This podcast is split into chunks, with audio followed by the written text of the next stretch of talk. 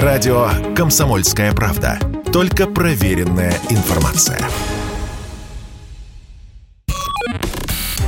Передача данных. Здравствуйте. Это передача данных у микрофона Мария Баченина. Ежегодно 27 июля в России отмечается День памяти Михаила Лермонтова, выдающегося русского поэта, прозаика, драматурга, одного из самых талантливых представителей интеллигенции XIX века. 15 июля по старому стилю 1841 года в Пятигорске он погиб на дуэли. К слову, давно известные документы расследования роковой дуэли до сих пор многих не убеждают. Но это повод поговорить о дуэли как таковой. У нас в гостях историк, писатель, автор книги «Русская дуэль. История, философия, практика» Яков Гордин. Яков Аркадьевич, здравствуйте. Здравствуйте. А вы уникальный специалист, по, так, помимо всего другого. Я имею в виду, что узкая тема такая, дуэли. И я, честно говоря, счастлива, да. что вы согласились э, поговорить на эту тему. Скажите, пожалуйста, а когда и с чего начались дуэли в России? О, ну, назвать точную, точную дату довольно сложно попытки э, делались э, еще при Петре, потому что было довольно много европейских офицеров. Но вообще-то э, это, собственно, Екатерининское время. Если там думать о э, литературе, то, очевидно, «Капитанская дочка» хронологически. Первый сюжет, в котором описано, так сказать, полном, полнометражно, полномасштабно описан поединок, почему э, дуэли возникли в России, э, почему именно в это время э, и что, что это означало. Понимаете, э, вот мы любим произносить слово «честь». Э, не очень, не очень вдумываясь в его реальное содержание. И это понятно, потому что вообще определить, что такое честь, вот в понимании э, русского дворянина, это довольно сложное, сложное дело. Для э, русского дворянина э, соблюдение чести э, – это ситуация, в которой его самооценка совпадает с э, отношением к нему там, окружающих. Понятие это по-настоящему э, появилась, собственно говоря, после манифеста э, февраля 1762 года, это манифест о вольности дворянской, который исключил для русского дворянина телесное наказание. Потому что о какой чести можно было говорить, если человека могут высечь по приказу вышестоящего. Вот когда русский дворянин оказался защищен от физического оскорбления со стороны там, власти, начальства, вот тут лучшая думающая э, часть дворянства искала стиль поведения. И э, дуэли, которые появились, в общем, очень быстро, а, скажем, в 80-е, там, 70-е, 80-е годы в России была такая дуэльная эпидемия. Очень много дрались, потому что э, Петровский закон – 1717 года, по которому вообще э, всех участников дуэли без всяких разговоров, включая секундантов и свидетелей, следовало повесить. Вот он, конечно, не применялся никогда. А, а в Екатерининское такое либеральное время тем более. И Екатерина вообще задумывалась над тем, что же делать, э, если не применять, так сказать, жестких жестких санкций. Так вот, в Екатерининское время, вот 70-е, уже 80-е годы, эта дуэльная эпидемия, это был такой процесс а, выработки стиля поведения. Вот, э, так сказать, классический русский дворянин, там, пушкинского, декабристского времени, он выработался именно в это время. Почему дуэль? потому что э, это было такое, ну, условно говоря, педагогическое средство э, научить людей уважать друг друга. Вот каждый, собственно говоря, э, человек дворянского статуса понимал, что если я буду себя вести э, неуважительно по отношению к другому, то это может кончиться вызовом, поединком и иметь серьезные последствия. Таким образом вырабатывался стиль поведения э, дворянина по отношению друг к другу. Идеальных вариантов не бывает. Все равно были, была и грубость, были оскорбления, там все это бывало. Но тем не менее, стиль, вот и эталон, эталон, вырабатывался путем таких вот, в общем, страшным, кровавым способом. Потому что русская дуэль была жестче европейской, э, было много действительно смертельных случаев, но тем не менее, вот это было такое лекарство э, от неуважения к другому человеку. Яков Аркадьевич, а получается, что русская дуэль, вот ее особенности, это жесткость. А в чем это выражалось? Пару примеров. Э, ну, вот если сопоставлять, скажем, правила дуэльные, дуэльный кодекс э, европейский и, скажем, русскую традицию, потому что писанного дуэльного кодекса в России не было до э, 1836 года. Это вот уже канун Пушкинской дуэли, когда в Россию пришел э, французский кодекс, э, там, напечатанный как раз, печатный в это время. Так вот, э, скажем, условия дуэли э, по Европейскому кодексу нельзя было назначать смертельные условия. А, то есть э, в русской дуэли достаточно обычный был принцип обмен выстрелами до результата. Вот пока кто-то уже не сможет держать пистолет, э, если люди промахиваются, они стреляют снова. Для Европейского кодекса это, там специально это оговорено вот смертельно, заведомо смертельного, э, смертельных условий быть не должно. Расстояние между дуэлянтами, э, там, э, ну, по Европейскому кодексу, ну, там 30 шагов было более-менее нормально. В России этого не было никогда. А в России 6 шагов бывало, это такой все-таки крайний случай, но это бывало. Известна ситуация, когда люди собирались стреляться на трех шагах то есть убить друг друга. Восемь шагов – это обычная история. Э, скажем, э, насколько я помню, Грибоедов и Якубович стрелялись как раз на э, восьми шагах. Там 10-12. Ну, Лермонтов, Мартынов, там было 15 шагов. Ну, это такая, как бы такая, мыслилась как такая дружеская дуэль. Никто не думал вообще, что может быть трагический исход. Э, ну, разве что, может, кроме Мартынова. Большое расстояние э, было, непривычное. Э, Пушкинской дуэли с Дантесом. Там было 12, по-моему. А почему Но вот такая разница, такая мешанина? Почему вдруг? Кто это решал? Это зависело от э, секундантов и от дуэлянтов. Вот когда Пушкин, э, значит, наставлял Донзаса перед его э, переговорами с Даршаком, э, секундантом э, Дантеса, он ему сказал, чем кровавее, тем лучше. Uh, и он э, там разговаривал с Даршаком еще перед этим и всячески издевался над вот, э, европейскими дуэльными э, традициями. Он говорил, вы французы, вы все знаете латынь, но когда значит, вы выходите на поединок, вы становитесь на 30 шагах и стреляете в цель. То есть ему это было смешно. Вот. Он уже прошел, так сказать, несколько поединков, к счастью, бескровных и для него, и для его соперников. Но хотя там были довольно жесткие ситуации, могли кончиться по-другому. А, и для, вот для русского, а, так сказать, дуэлянта 8, а, ну 10 шагов максимум. Это, это было нормально. Яков Аркадьевич, а вот история сохранила, вы уже приводите примеры самых знаменитых дуэлей Лермонтова, Пушкина. История сохранила, допустим, ну, самый нелепый повод для дуэли, понимаете? Ну, конечно. Вот э, такая у меня книга есть «Русская дуэль. История, философия, практика», где много приводится, потому что я в свое время, когда еще готовил первый вариант книги, это было давно, я просмотрел насквозь дела аудиторского департамента военного министерства в нашем архиве, военно-историческом архиве, э, потому что эм, все дуэли, э, они шли вот по военной линии. Там, конечно, много, ну, таких весьма нелепых, я не знаю, там вот э, начало века, но уже, правда, Александровское царство, не, не, не Павловское, там, ну, два, это Азовский гарнизон в Азове.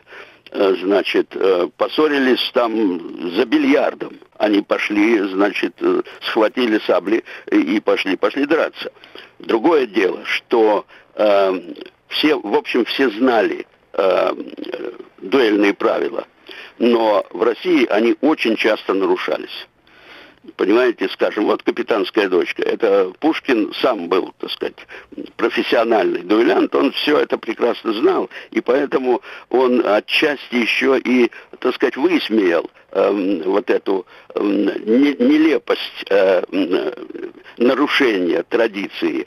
Помните, э, Гринев приходит к поручику Ивану Игнатьевичу э, с тем, чтобы звать его в секунданты, угу. потому что Гринев знает, а это начало 70-х годов, перед Пугачевским мятежом, э, значит, вот еще, в общем, первое десятилетие Екатеринского царствования, но молодой молодой, юный совсем дворянин Гринев знает, что э, на поединке должны быть секунданты. И он приходит к этому, значит, старому поручику, старому офицеру опытному, э, звать его в секунданты. И, и тот говорит очень смешные вещи, потому что он человек другого времени когда э, о дуэли вообще речи не было. Он говорит, вы что же, хотите, э, значит, вот Швабрина там просверлить и желаете, чтобы я был при этом свидетелем? Да чего ж вы придумали-то? Ну хорошо, вы его убьете. Я тоже до него не охотник. А ну как он вас просверлит? Кто, спрашивается, в дураках будет? Понимаете?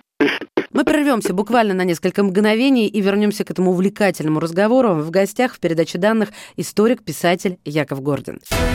Радио «Комсомольская правда». Никаких фейков, только правда. Передача данных. И снова здравствуйте. Это передача данных. Тема сегодняшнего заседания – дуэль. У нас в гостях историк, писатель, автор книги «Русская дуэль. История, философия, практика» Яков Аркадьевич Гордин. Яков Аркадьевич, а мог человек отказаться от дуэлей? Что бывало после отказа? Фактически ответ нет. Потому что, конечно, редчайшие случаи бывали, но э, вообще-то, если это человек, ну, маломальски публичный, понимаете, если это там ссора, Онегин мог отказаться от дуэли с Ленским, потому что это они жили в глухой Псковской губернии, и ничего там особенного не, не произошло бы, и то Онегин не решился потому что он подумал об общественном мнении окружающих, значит, вот помещиков. То есть его могут заподозрить в, в трусости. А, вообще такие случаи бывали крайне редко потому что это, ну, это, так сказать, как говорили в еще московском государстве, потерька чести. Э, там другие были, правда, представления о чести, вот э, до Петровском, э, до Петровской России все дела чести решал государь. Никаких, естественно, поединков-то она не бывала. Ну, позор это понятно, несмываемый. Если это военный, то это получается отставка. А, отставка не, немедленная. И, и запятнать да. честь всего полка. Но вот я снова к современному своему подчеркиваю, девическому мозгу. Получается, что у человека не было выбора от слова совсем. Как же так подписать себе смертный приговор?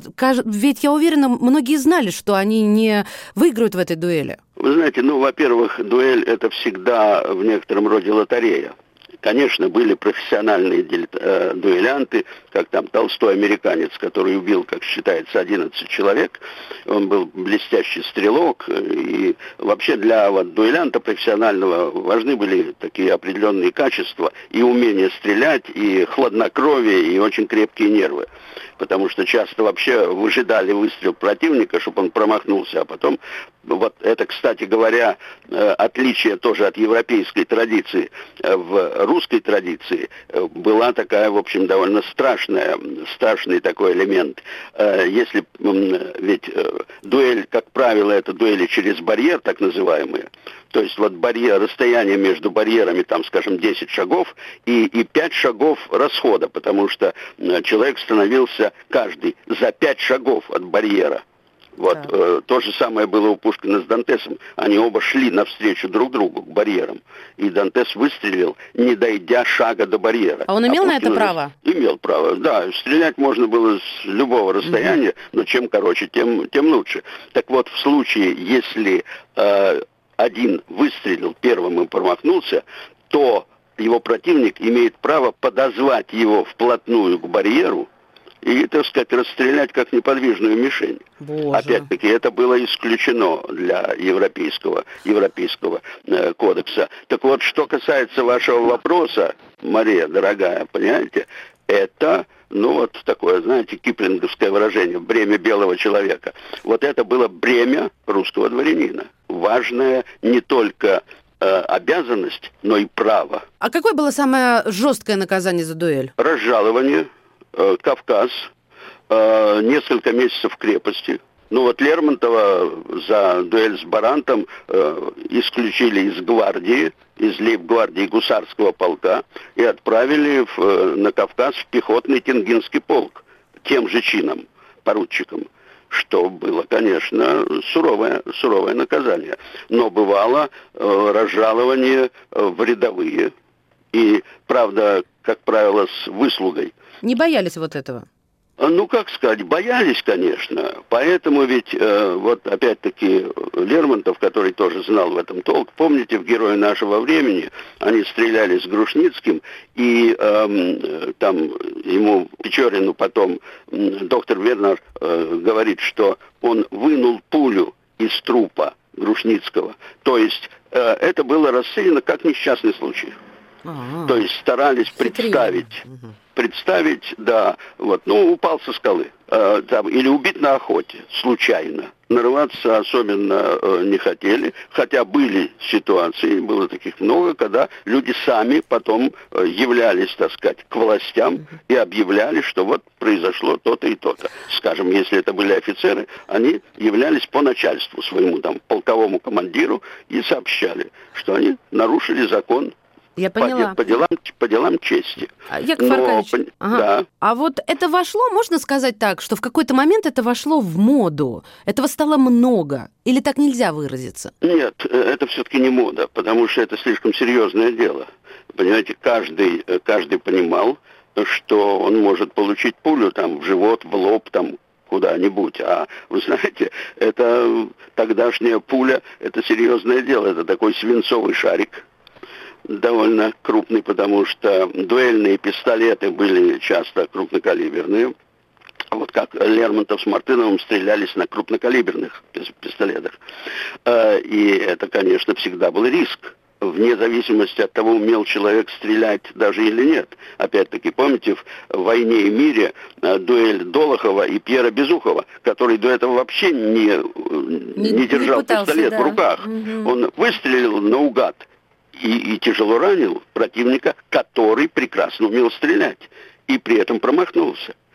Э, дуэль, э, там много всяких таких нюансов, понимаете, вот там человек идет, но оступился и выстрелил в это время. А я вот как раз хотела это... про случайности, потому что часто ведь э, случалось, к сожалению, что погибал тот, кто прав э, и защищал Конечно. свою честь, но еще играла роль огромная цепочка случайностей или не огромная. Ну вот я вспоминаю, и, собственно, вы об этом даже рассказывали, князя Долгорукова и князя Яшвиля дуэль.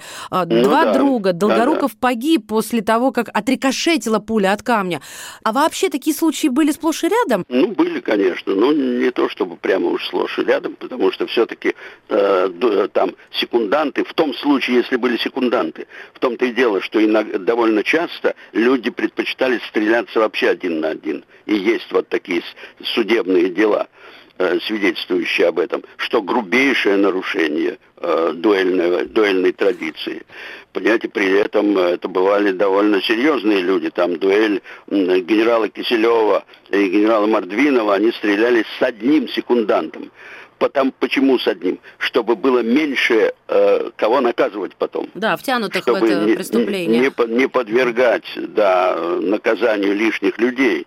Но вот это тоже очень интересная ситуация. Ведь э, э, Киселев, который смертельно ранил Мордвинова, он не понес никакого наказания вообще. Почему? Так решил император Александр.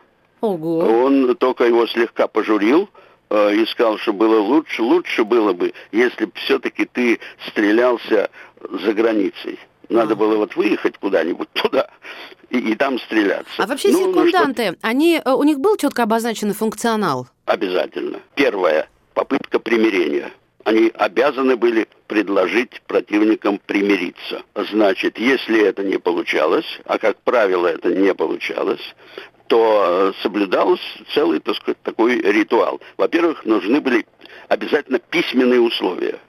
Вот, и в случае э, Пушкина, Дантеса и во многих других случаях сохранились, к счастью, так сказать, для историков, вот эти письменные, написанные на бумаге условия. Значит, они обсуждали э, количество шагов, э, условия, количество выстрелов, вот это дуэль до результата смертельная, или там, скажем, просто обмен выстрелами. Понимаете, ведь э, вот вы действительно говорите, что часто это правильно, погибал иногда человек оскорбленный, который вообще был прав. Но дело-то в том, что э, дуэль это не способ отмщения в идеальном случае, это способ восстановления и защиты чести.